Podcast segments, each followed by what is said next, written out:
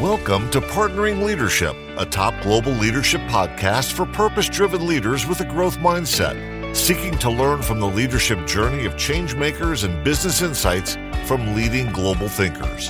For additional leadership insights and bonus content, visit us at partneringleadership.com. Now, here's your host, Mahan Tavakoli. Brian Johnson, welcome to Partnering Leadership. I am thrilled to have you in this conversation with me. Mahan, I am thrilled to be here. Thank you for inviting me. I'm looking forward to our conversation. I came across your work more than half a dozen years ago as you were talking about anti fragility. I know it plays a big role in your work, including in your newest book. Before we get to that though, Brian, would love to know more about your upbringing and how it has impacted who you have become. We'll also talk about the fact it's my newest tattoo. before, but, Brian, know, I'm not going to ask about all of the different tattoos you have, but I love that one. what are you talking about? Like, this is my playbook. My origin story, the brief story is I've spent half the last 25 years as a founder CEO, the other half as a philosopher, lover of wisdom. But before that, I was the youngest of five kids lower middle class, blue collar family. My father worked in a grocery store for 39 years. Good man, struggled with alcohol. His dad struggled with alcohol, ended his own life. So I like to say I appear to have lost the genetic and environmental lottery on that one. I experienced my own challenges as a young man, which have shaped how I show up. And really trying to understand what it is that makes exceptional people exceptional. The people on my wall back here, some heroes I admire who lived a noble, heroic life. And then just immerse myself in studying ancient wisdom, modern science, practical tools to help people move from theory, knowing what they should be doing, to practice, to mastery. Lots of details that we can talk about within that, but that's the abridged story of what brought me here. One of the things I love about your content and your work, Brian, is also your own authenticity in this. You haven't necessarily reached mastery yourself. Yeah. To me, mastery is more practice. That is the master. The master is the one who knows they're never going to get there. There's no there there. So let me show up today. Let me make today as close to a masterpiece as I can and just continue to practice. My son, he's into chess. He's only 11 now. When I wrote the book, he was 10, but he wants to be a grandmaster. That's his ambition. He's got the, the latent potential. We'll see if he maintains the passion and the effort. But He didn't want to go to a tournament. If you want to become a grandmaster, you need to go to tournaments. So we were having this great conversation about the voices that we all have in our heads. And I had written the book is a thousand pages, 451 micro chapters integrating ancient wisdom and modern science, but I didn't have the beginning written. I didn't have the introduction written. Everything else was done. And I'm like, how do I present an, an ancient idea, arete, which no one has heard of? No one knows how to spell. What does it even mean? How do I present that? And then his challenges provided the perfect frame for me to introduce myself, my family, these ideas. But the basic idea is that we all have this voice within our heads, some of which is helpful, some of which is not. And we've got to discipline ourselves to learn how to close the gap and express the best version of ourselves such that we can live with Arete, which just to frame that up is the one word answer the ancient Stoics would give you if you had the opportunity to ask them how to live a good life. They'd tell you to live with Arete. We translate that as virtue or excellence but it means something closer to being your best self moment to moment. And I use this experience with my son to walk through that on that one Saturday morning when he didn't want to do something that he actually did want to do. That's a beautiful story and beautiful example. Now, Brian, I interact with and work with a lot of CEOs and quite a few listen to this podcast as well. And their internal voice is very different than their external reality. How do you guide people to bridge some of that gap? It's funny because when I talk to some elite, elite military people and others, this comes up as well. Those most elite people, okay, how do I deal with imposter syndrome? Look, the blunt answer to that is don't pose. Be a real human being and integrate all aspects of yourself and then also trust yourself. The tattoo on this form is anti fragile confidence. And again, we're all going to feel doubt, overwhelm at times, etc. But that doesn't necessarily mean you, you need to feel imposter syndrome. When we embrace the reality that it's always going to be painful, there's always going to be uncertainty. There's always going to be need to put in more hard work and see that we're not alone in that process. Then it's all right, close the gap, be your best self, show up, earn more trust in yourself by doing the things that you need to do, whether you feel like it or not. And there's kind of three time frames we can look at. We can look back and say, Am I where I want to be relative to where I could have been? And then Dan Sullivan's wisdom on the gap and the gain comes in of pay attention to how far you've come over the last 5, 10, 25 years. Don't measure the gap of where you think you should be. Appreciate how far you've come. Then there's the gap between where you are and where you want to be in 5, 10, 25 years. That's actually really exciting, especially when you approach it with appreciation for how far you've come and get clear on who you aspire to be. That's one of the most robust practices science says to boost your hope and being. See your best self in the future. But I'm not talking about either one of those. I'm talking about this moment and this moment. So in any given moment, you are capable of expressing a certain version of yourself. And if in that moment you are not, and there's a gap between who you could have been and who you're actually being, it's in that gap, in that moment, not again where you could have been and where you want to be, in the moment in which regret, anxiety, disillusionment exists. If you close the gap and you express the best version of yourself in that moment, you're living with Arete.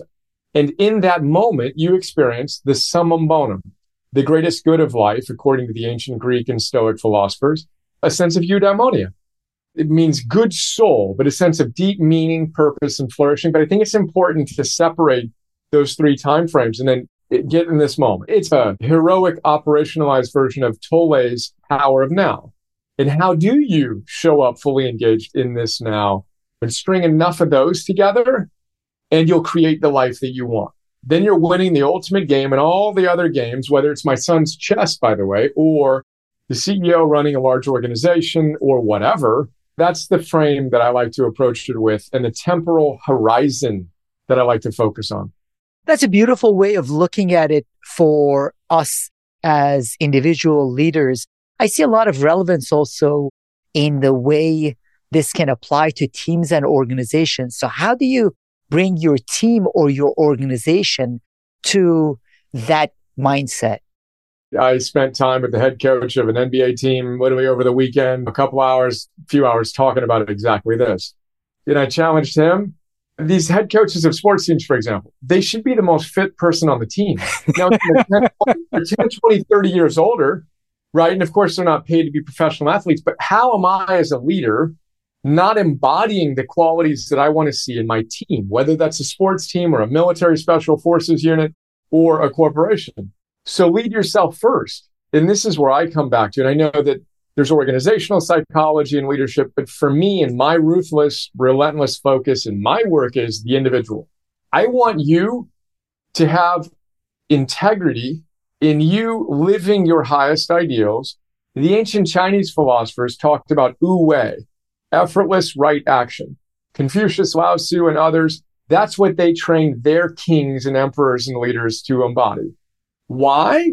Because when you figure out how to effortlessly do the right thing, you have what they called moral charisma.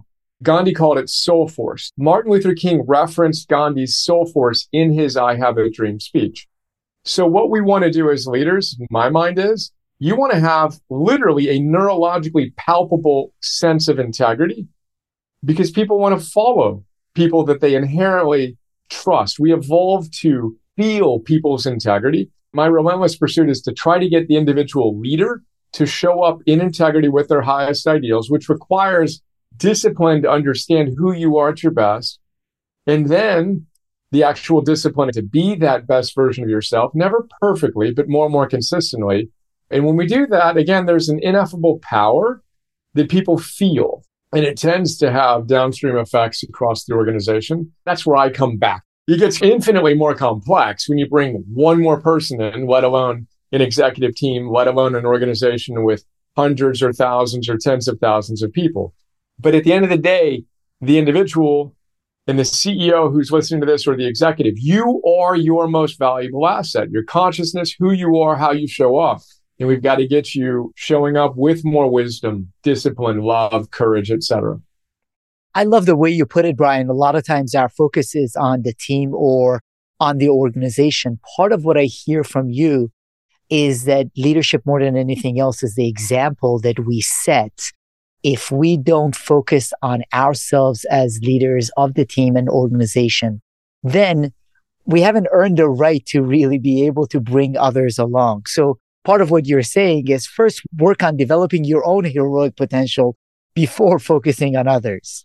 No question. And then in addition to being the example that's worthy of emulation, you're also in a physical and psychological state through which you can solve your creative problems. So why I train like a world class athlete and I eat and I move and I sleep and I breathe and I focus my mind with the diligence I do it is because I don't want to do my job. I want the best version of me to be able to come through this little version of me. And I find that I'm able to solve more complex problems more intuitively and creatively when I am doing those basic fundamentals that we often take for granted. Now, if you're getting five, six hours of sleep, good luck. There's no possible way that version of you is going to show up as powerfully and you're carrying 10, 20, 30, 40, 50 too many pounds. There's no scenario where that version of you is going to outperform the version of you that's at your optimal weight, that's eating, moving, sleeping, breathing, focusing your mind at world class levels. So I like to control the controllables, not just so I am personally striving to be a radiant exemplar, but so I can solve my problems with a consciousness that I simply can't if I'm not taking care of those basic fundamentals that I think are often overlooked not just in the corporate world, but again, these coaches, the head coaches of these teams, is like, what? How's that possible, man? Come on. Uh, Brian, you also talk about heroes having strength for two and protecting others. I would love to get your thoughts on how you believe leaders can embody this ethos. Yeah, so in ancient Greece, the word hero didn't mean tough guy or killer of bad guy. The word hero that they chose for hero meant protector. So a hero is a protector. A hero is not a victim. A hero has the strength for two and many more than two if you're running an organization. And they do the hard work to create that strength. And their secret weapon is love. Like the ancient hero and the modern hero, particularly those in the military who are the most obvious heroes, were first responders, you do that as an act of love and service. So I believe that all leaders are called, and we are called naturally to serve. And the more we can make a connection between those we serve, and again, this is science. If you can make a connection between the work you do and the people you serve, that's the fastest way to deepen your sense of meaning and purpose and your performance, whether you're picking tomatoes or running an organization. So making that connection to the people you're serving and the families you're serving and your own family you're serving, and then the work you need to do in order to be that version of you that we're talking about, to me is absolutely essential. And people listening to your show don't fall into this predominantly, but we have way more than enough people complaining and criticizing and blaming and throwing their hands up. We need people who are willing to do the truly hard work to become the best version of themselves and lead effectively at that scale. Now, I would love to get your thoughts though, Brian, outside of historical figures and people in the military. What would you see as examples in the business world of the kind of heroic leadership that we can learn from and emulate? I think that anyone listening to this show who's this deep into this show, who's subscribing to your show, is clearly committed to being a noble leader. And I think just making the implicit, explicit, and dedicating your life to that and saying that means something to me. I want to give my best to the world. It's Stephen Covey's eulogy exercise. Begin with the end in mind. What do you want to be remembered for? What's your legacy and how are you going to live in integrity with that right now? And then actually do it. And this comes back to the imposter syndrome. When you have the humility to know you're not perfect, you'll never be perfect, and you're willing to do the hard work to try to get a little better, you don't feel imposter syndrome because because you know how hard it is and you know how hard you're working. You know you're never going to be perfect. But anyone this deep into this particular show who's so committed to being better in service to something bigger than themselves by listening to your show and doing whatever else you do, you're already committed to that. Just make it explicit and then perhaps double down. And for me, it's the subtitle to the book is Activate Your Heroic Potential. Activation energy point is a chemistry idea. So one thing becomes another thing at an activation energy point. You want to start a fire? It's 451 degrees Fahrenheit. Nothing less than that will do it. You want to boil water? It's 212 degrees Fahrenheit. There's a certain apathy, critical, cynical, and almost nihilistic attitude that's taken over a lot of our culture where it's cool to not quite be that intense. And I think we need to, as leaders, step up and be willing to activate. But I think anyone, again, listening to this is already there. We just need to more deliberately turn up the heat perhaps a bit. Taking this information and taking this knowledge and activating it. That's one of the important things. Obviously, people who take the time to listen to a podcast, to read your book, have taken that first step. But there is a huge difference between knowing what we are supposed to say and do and being able to do it. And then there is a big difference between that ability to do it and actually activating it, as you say. Doing it consistently. And then the anti fragility to bring that theme back, doing it especially when you don't feel like it. When life hits you, what happens? Do you break? Are you fragile? Or are you resilient? You can handle more pressure. Then you break, then you bounce back. Or to go to Nassim Taleb, an intellectual we both admire, can you use that challenge to literally get stronger? This is what my life's work in part is about, operationalizing that. How do you do that?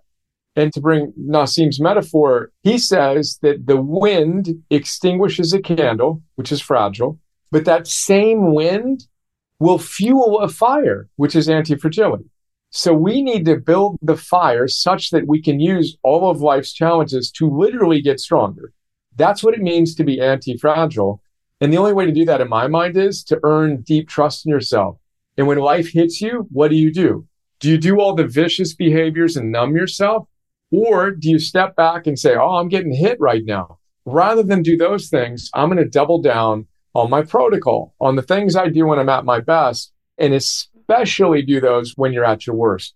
That's the whole kind of angle. And this is what I mentioned to you before we got going. This is what the most elite performers, whether it's a sports team or military organization or corporate executives, this is what they want me to talk about the most. Because obviously we face more chaos, uncertainty, and challenges than ever before. How do we personally train ourselves to respond to that? Then how do we create a culture in which we know that's not going away and we all together know how to address those challenges and go from feeling enervated and burned out to a deep sense of calm, confidence, and energized tranquility to perform at our best when it matters most. So, how do you do that, Brian? As we've talked about it, I also love Nassim Taleb's work. I love the concept of anti fragility. Talk about it all the time. Conceptually, a lot of leaders understand that. A lot of teams understand that. You do talks, I do talks, and they nod and they're like, yeah, got it. Sure. But that breakage sucks. So, how do you deal with it then? So, my coach is a guy named Phil Stutz. Phil Stutz is in a Netflix documentary called Stutz with another one of his clients, Jonah Hill. I've worked with him almost 450 one on one sessions. In one of my early sessions, he complimented me on what he calls emotional stamina. I had no idea what it was. So the next session, I said, What's emotional stamina? He told me it's your ability to handle pain, uncertainty, and hard work. He calls those the three inevitables. So your first problem is, and I'll get back to Phil in a second, is me and you, we think we shouldn't be experiencing the setback. It sucks. Of course it does on one level, but dude, anyone who wants to do anything significant So it's not wise. It is foolish to argue with that reality. So when it arises, what do you do? The first step is you radically accept it as part of a good heroic life and part of leadership. Jim Mattis says leaders solve problems. If you don't want to solve problems, get out of leadership. So the thing that is wrong in quotes, that's your job is to solve that. So it's not a surprised when we get set back. Of course you're going to get set back. Now, back to Phil in my session. He says you got this ability to handle pain, uncertainty, and hard work. To which I said, thank you. Follow on question. How do I get more of it? And this is what I've transitioned into and adapted into anti fragile confidence. What he said is tattooed on my brain and will operationalize now. He said, This is what you got to do. The worse you feel, the more hammered you're getting by life, the more committed you need to be to your protocol. That's how you build emotional stamina, how you build what I'd call anti fragile confidence. Now, that presupposes two things. Obviously, it presupposes your ability to execute your protocol when you don't feel like it and you're getting hammered. But more importantly and centrally, it assumes you have a protocol. So my question for you and for everyone that I do this work with is, what's your protocol? Who are you at your best in your energy, your work, and your love? We've all experienced peak moments in our lives, but the question is, why did you give up those gains? Why aren't you doing the things you did when you're at your best? We've got to make, as Josh Waitzkin says, your prior best your new baseline. So I have an exercise we can do to help people get clarity on that. And then I systematically help them architect a protocol. It's like a checklist. So you would never get on a plane. And whenever I fly to give a talk, I'm like, I would have not gotten on the plane if I thought the pilot didn't have a checklist that they went through. Full stop. And then I say playfully, you shouldn't get a surgery unless the surgical team has a checklist. Simple stuff. Because the team without the checklist kills 47% more people than those with the checklist. Atul Gawande, the checklist manifesto. So my question for you, literally you and those listening is what's on your checklist? Do you have a checklist of things you do as an individual to be your best? That's your protocol. Now you know your protocol. I do this and this. I personally have my top three things I do in my energy, work, and love, and what we help people get clarity on with heroic and our, our work in corporations, etc., is that I'm in bed for nine to 10 hours a night. You can't pay me to get by on less than that sleep. Now, rare exceptions, but that's my practice. I meditate for 15 minutes a day and I do certain movement training exercise every day. Top three things. Really hard to have a really bad day when I do those things. Now, when life hits me hard, I don't stop doing those things. I double down on them. So one of the examples for me is I made history raising money via the crowdfunding regulations. SEC moved from a million dollars to $5 million in the max you could raise. We were the first company to ever raise 5 million from our community. We oversubscribed and raised 10. A year later, I'm two days out from launching the app and I get a letter from the SEC made out to our legal department that we don't have that they had opened an investigation into our business. Setback. Two days before, $5 million into a $15 million round. What do I do? Do I go off the rails and forget my protocol? No. I went from meditating 15, 30 minutes to meditating an hour in the morning, an hour at night. My training, next, next level. Every single thing that I was committed to, I took to the next level. So that thing that would have destroyed the prior version of me literally made me stronger. Now I had to navigate some stuff that was unpleasant. We navigated it in eight months rather than 24. It wasn't fun, but I literally got stronger from that obstacle, that challenge, that setback, because it forced me to slow down and double down on my protocol. Rather than break, I got stronger. The law firm we hired and the way our team navigated it so impressed them that they hired me to talk about these ideas at their partner meeting right after we had resolved the issue. That's a personal example of how I've done it. And it's exhilarating because if you get even five to 10% better at using that cue trigger prompt of a setback to deepen your practice, everything changes. And that applies to any organization, whether it's a, a sports team that loses a game, my son who loses a chess match, which we talk about in the book, or a CEO who's running a business. And now I'm saying a lot and you're getting me fired up, but that's how I approach it and operationalize it and take it from a nice, warm and fuzzy idea to concrete practices that we can engage in. I absolutely love that example, Brian. It also builds on part of what you said that the highest performers have the ability to do that. In my conversations with Navy SEALs like Rich Diviney, also started the mind gym for the Navy SEALs they also go through the same process of doubling down on the protocol, which then gives them the strength to be able to be more anti-fragile. So I love the example and it requires the discipline that then gets us through those tough times and makes us more anti-fragile. It's not just conceptually talking about it. It's the habits and the behaviors that get us through that. Dude, exactly. So I was blessed to give a talk to SOCOM, which is the U.S. Special Forces Command, to which the Navy SEALs report, the Army Rangers, Delta Force, etc. And I was invited to give a talk on resiliency. I drew a line on my first slide through resiliency, and I talked about anti-fragility. And I talked about exactly this. But General Fenton, who runs SOCOM, I took 10 pages of notes. He's blessed for me to, to share ideas from it. Literally, first page of the notes. They train something over and over and over again, not until they get it right, which is what the average person does, but until they can't get it wrong. So we got to elevate our standards to that level and then know what your basic fundamentals are and do them relentlessly, especially when you don't feel like it. And then everything changes. So fully aligned, love Rich and his work and the attributes. That's what he's talking about. And what are the attributes of peak performers? But I would offer that before you have discipline, you need to have wisdom. So you've got to know the ultimate game, which is to be your best self, to live with arete, of which your business is just a smaller game. My son's chess, even the talk I gave, I said, look, the ultimate war isn't out there. It's in here. And they have protocols. They have checklists for everything in the war department, but they don't in the personal inner war that's going on. And getting that more systematized at the personal level is essential. And it doesn't matter what you do. If you want to do it at an elite level, you have to honor the basic fundamentals. The amateur gets bored with them, but the best don't ever. And they get more and more precise in them and they're relentless about improving it, especially again when things get hard, is when they go down and make sure that structure and the foundation is solid. And this becomes even more important, Brian. One of the things that has been a challenge, COVID caused some of this for business executives and leaders. They face even more challenges with some of the return to office, digital disruption, AI, a lot of uncertainty and changes at a much faster pace. It is putting more pressure on them, the greater uncertainty, and then goes back to your point of knowing the ultimate game, which is your first of the objectives on achieving and activating that heroic potential it makes that more important. So as leaders are reflecting on knowing their ultimate game, how do they discover what that ultimate game is for the individual?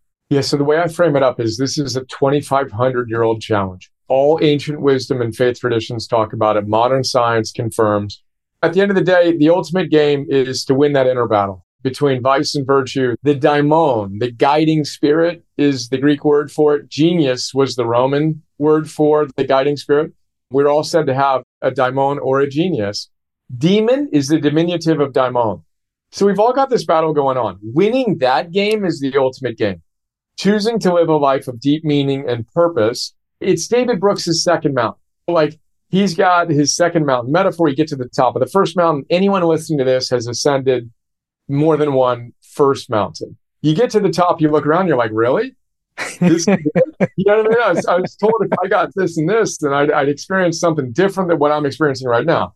Perfect. Welcome to the club. You're not alone. The second mountain, one in which you commit yourself to living for something more than yourself, becoming a better person, deepening relationships, and making a contribution independent of the fame, wealth, and hotness is what a good life comes down to. It's Stephen Covey's. You get to the top of the ladder and you look around and you realize you put it up against the wrong wall. Oops. But at the end of the day, it's what we're talking about. And it's summarized in one word, which is arete. Be the best version of yourself moment. Step back, look forward, see yourself at the end of your life, eulogy exercise, all the Covey things, and then bring it back to today. And then systematically architect your life such that you're living in integrity with those values I'm in the protocol things we're talking about, et cetera. But just stepping back and realizing that we've been seduced to play the wrong game. The extrinsic fame, wealth, hotness, Instagram followers, EBITDA numbers, like square footage in your house. Yeah, not that those are not important because they are, but frame it up. That's the smaller game vis-a-vis the bigger game of being a better human being and all the other things we just discussed. When you do that, you tend to win the other games more. So when I'm working with my son in chess, I'm thinking about who he's becoming as a human being and literally the eating, the moving, the sleeping, the breathing, the focusing. Can I step in between stimulus and response? Maintaining equanimity and a sense of calm confidence in the face of these challenges. And again, those are very basic fundamental practices I think influence everything. So I know that parenting, you mentioned your son is also important to you. There's an issue that relates both to parenting and something that I'm hearing from more and more CEOs, Brian. And that is the lack of anti-fragility, if you want to call it this way, in many entering the workforce and some of the challenges people are having. So how do you develop that with your son and how can leaders help others develop some of that anti-fragility? Yeah, it's such a great and important question. And, and a lot easier with my son because we've been creating the he was born. My wife's into this stuff. This is what we do, right? So I'm Carol Dweck 101, dude. I've been doing every single thing from her stuff. It, it works. So it's a lot easier for me to teach my son. He's 11 years old. My daughter, we've been teaching these things since they were born. And frankly, I wish I had me and my wife as my parents to teach me this stuff. It would have taken me, uh, whatever it is now, almost 50 years to pick up some of these ideas. But with organizations, I think it goes back to what we talked about that we as leaders need to understand these ideas, have the wisdom and the discipline to respond to the challenges like this. I don't use language like this sucks or whatever. It is what it is. It is what it is. So I'm going to radically accept it. And we like to playfully say the heroic gods have blessed us with an opportunity to practice our philosophy. And then I know that I can use anything to get stronger. I firmly believe that. And the leader has to believe that. And they have to be believable by having gone through enough reps of it and then I think there needs to be a cultural, intellectual frame of these ideas. Again, Nassim Taleb's ideas are genius. Anyone I've shared this with, not one person has said, no, that's nonsense. They all lean in. And then you tell them, well, a good hero's journey is supposed to be hard. That's rule number one. You would walk out of a movie if the hero just lounged around and had nothing to do. you want challenges, the bigger the better. And they're going to get hammered. They're not going to want to show up but they do. Somehow they muster the courage to show up. That's what makes a hero's story interesting. Now, when we experience challenges, we say that's interesting in the abstract and when it happens to someone else, but not me. But what if we said, oh, okay, so the script writer, this is what Epictetus says. When you face challenges, act as if God just gave you a, a wrestler to get you in shape, an Olympic caliber wrestler to grapple with you. That's literally what I say to our team when we face challenges. All right, perfect. Let's go. This is what I signed up for. It's supposed to be hard. It's go time. So I think the leader understanding this and having the wisdom and then communicating it and create the culture that we pride ourselves in responding that way. We don't break when things get hard. We expect challenges and we know what to do when they come. It's so obvious to say that out loud, but just to make it a cultural norm when people want to be part of those organizations, who wants a leader that's, oh, yeah, we're getting our butts kicked in. We should, you know, and whining about it? Like, that's not leadership. Denying reality isn't either. But I think operationalizing these things in our own idiosyncratic ways is essential. And one of the things I would highly recommend to leaders, Brian, leadership starts by the leader, him or herself, making sure they are aligned that said, it helps to go off of the same script and have conversations where everyone in the team is aligned. So what I imagine your team members already know the thinking. Therefore, the language is there. The practices are there to align. So in order to move a culture of a team or an organization, I think everyone needs to read from the same script, work on themselves, and then think about how can we incorporate these in our team and organizational culture. Goosebumps. And then you need to take the virtues you have on the wall on your mission statement and rip them off and put them into operationalized practices every single day. Small wins, Teresa Amabile style. Like it can't be an abstraction. And again, this is what we do with our corporate partners. I'll do the talk and all these things, but nobody wants a group inspired for the day, right? I literally just got back from a three hour workshop, but we're integrating this into the DNA and the fabric of the culture. You come onto this team and boom, we're getting you into this orientation. And that's a lot more fun of an organization, a lot more effective of an organization. And by the way, you teach the whole person. It's not just their work, it's their energy, their work, and their love. And the family members become engaged. It's a really beautiful kind of rippling out. But everything you said, completely agree with. Easier said than done, as always. But it starts at the top embodying these ideas and then doing the hard work to craft the narrative and shifting the culture. And today, with the burnout, the disengagement, I mean, 80% of us are struggling with some form of anxiety or overwhelm. I gave a talk on mental health day to a very large bank, one of the largest in the world, and invisible disabilities was the theme of the talk. There's so many of us are struggling and we need concrete practices through which we can conquer these. The first of which is it's supposed to be hard. Quit telling yourself It's supposed to be easy. And then this is what you do in these circumstances. And this is what I do.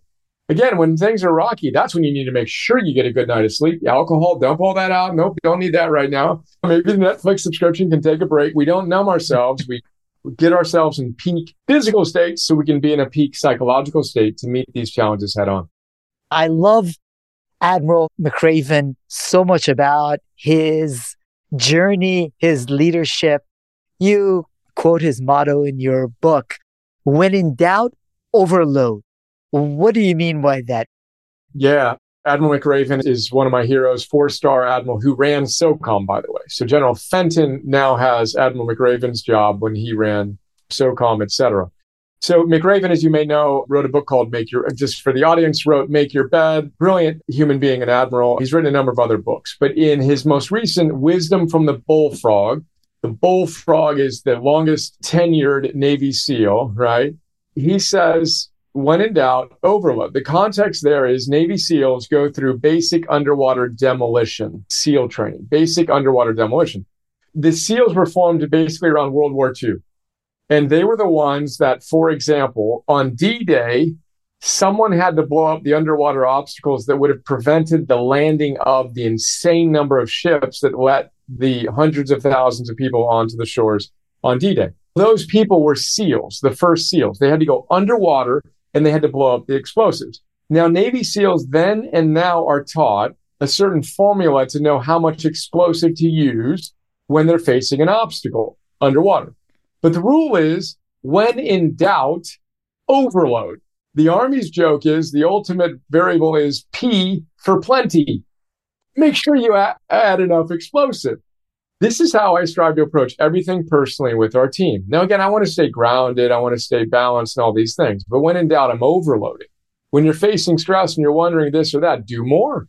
Doesn't mean work more. It means make sure you're practicing your philosophy at a higher level, which will also mean turn off your phone to be with your kids. You know what I mean? Take that time to recover and to be present with your kids. Make sure you're getting the sleep you need to show up as your best self. But when in doubt, overload, it's one of my favorite concepts. It's why I created the book I created.